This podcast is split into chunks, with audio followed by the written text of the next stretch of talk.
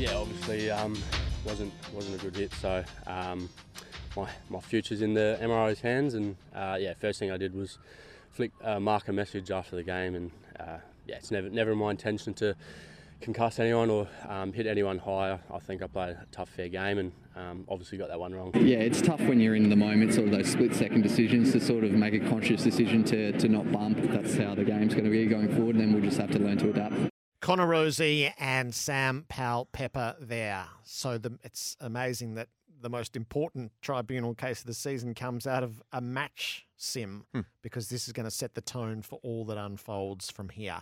Our McCafe coffee catch up with Sam Edmund, any size soft drink for just $1 at Macca's. Hello, Sam. Jared, good morning to you. This is a really pivotal moment as the AFL establishes a new standard around this sort of offence. Almost like a new watermark, isn't it? And it is a significant amendment to the tribunal guidelines that have made it possible, Jared. And it is allowing the AFL at the moment to push for a long ban for that man, Port Adelaide's Sam Powell Pepper. So Powell Pepper will front the tribunal from 10 o'clock tomorrow, Wednesday morning.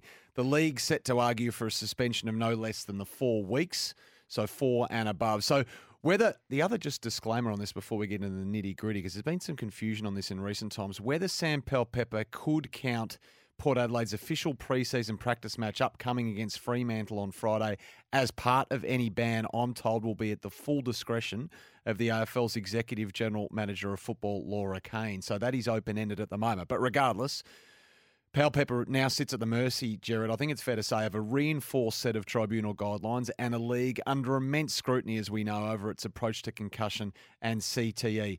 But it's in the official changes to the tribunal process, soon to be formally released via the 2024 handbook, that the AFL has cleared the way for a new water, watermark, as I mentioned, for reportable incidents of all varieties, but particularly the Powell Pepper bump that concussed Adelaide's Mark Keane. And it's a fresh amendment that makes absolutely clear, Jared, that previous match review decisions or tribunal hearings have zero bearing on new cases. So that effectively means, in layman's terms, we are starting from scratch. There's community standards at play here.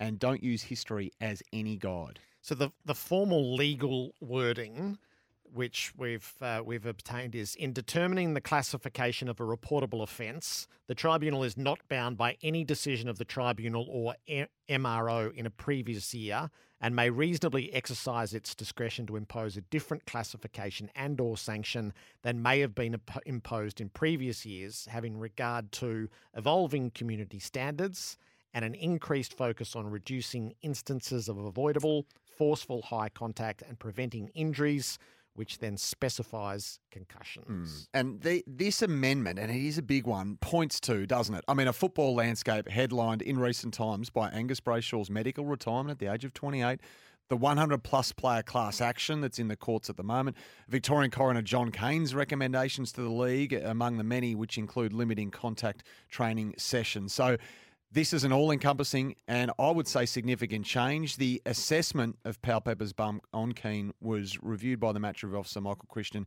as careless conduct and high contact. They were they were obvious. But then the severe impact. Now that triggered a three match plus sanction and a direct appearance at the tribunal, Jared. So as part of the league's desire to limit tribunal hearings this year, which we've discussed before, should a player be cited in the future for a three match ban, then they can accept that sanction if they choose, without going to the tribunal. So no need for a hearing that amounts to nothing. But if you get the three plus attached to it, like we have in this case, then you're going up, and the AFL's after you in a big way. Yeah, so the AFL's confirmed that they will prosecute for greater than three weeks. So I imagine that that is four, that they will petition for a four week Yeah. suspension. And that's the move from last year. This was just a, a cut and dried three weeks last year.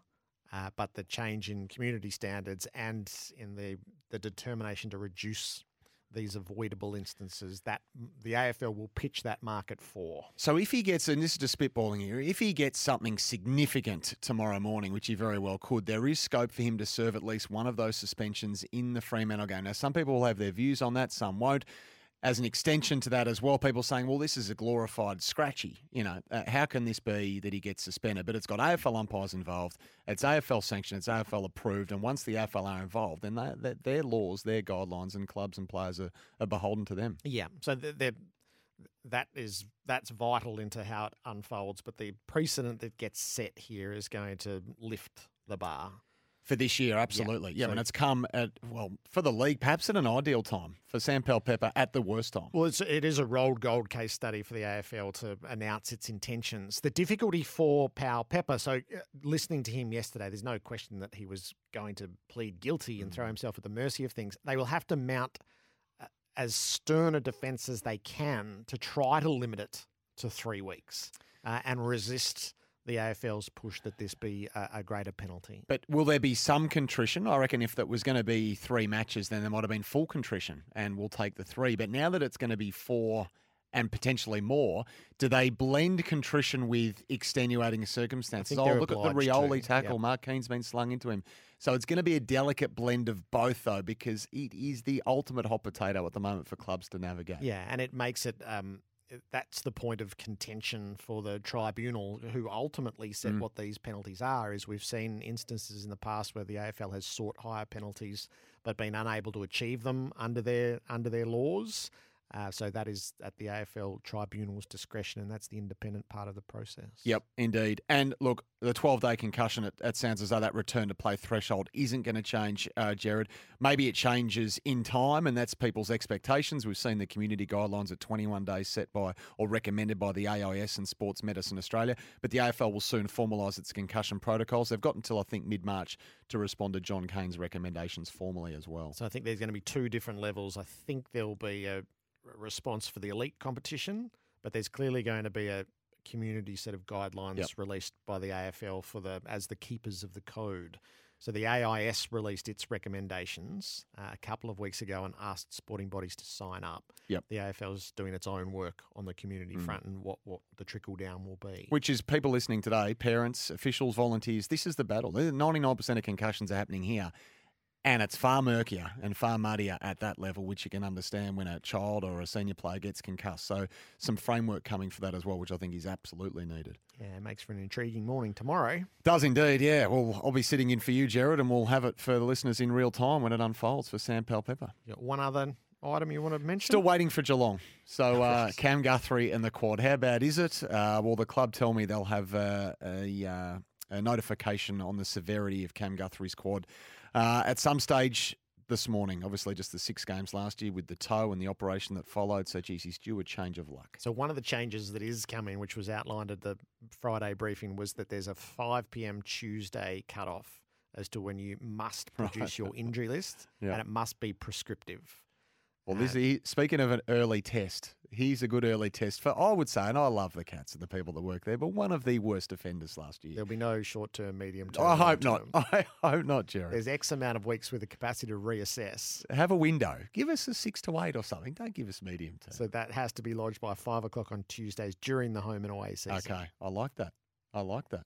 All right. Well, I feel hopefully. like you've driven that one. yeah, no, not at all, not at all. But uh, the supporters want to know as well, and he's a safe to say a very important player. I'm not sure if anyone's chipped in for their club as well over time, Jared, but uh, the Costa Group and the family of the late Frank Costa to contribute $10 million to their planned uh, indoor training facility down there is uh, absolutely extraordinary. So good on them and good on the club. The club has been blessed to be in a marginal seat federally and state, There and is that. blessed to have a family like the Costas at its heart. I wasn't going to mention that, but there is that as well. Yes, So that will be a part of it. Thank you. Thanks, Jared. Um, a cafe, coffee, catch up, any size soft drink for just $1 at Macca's.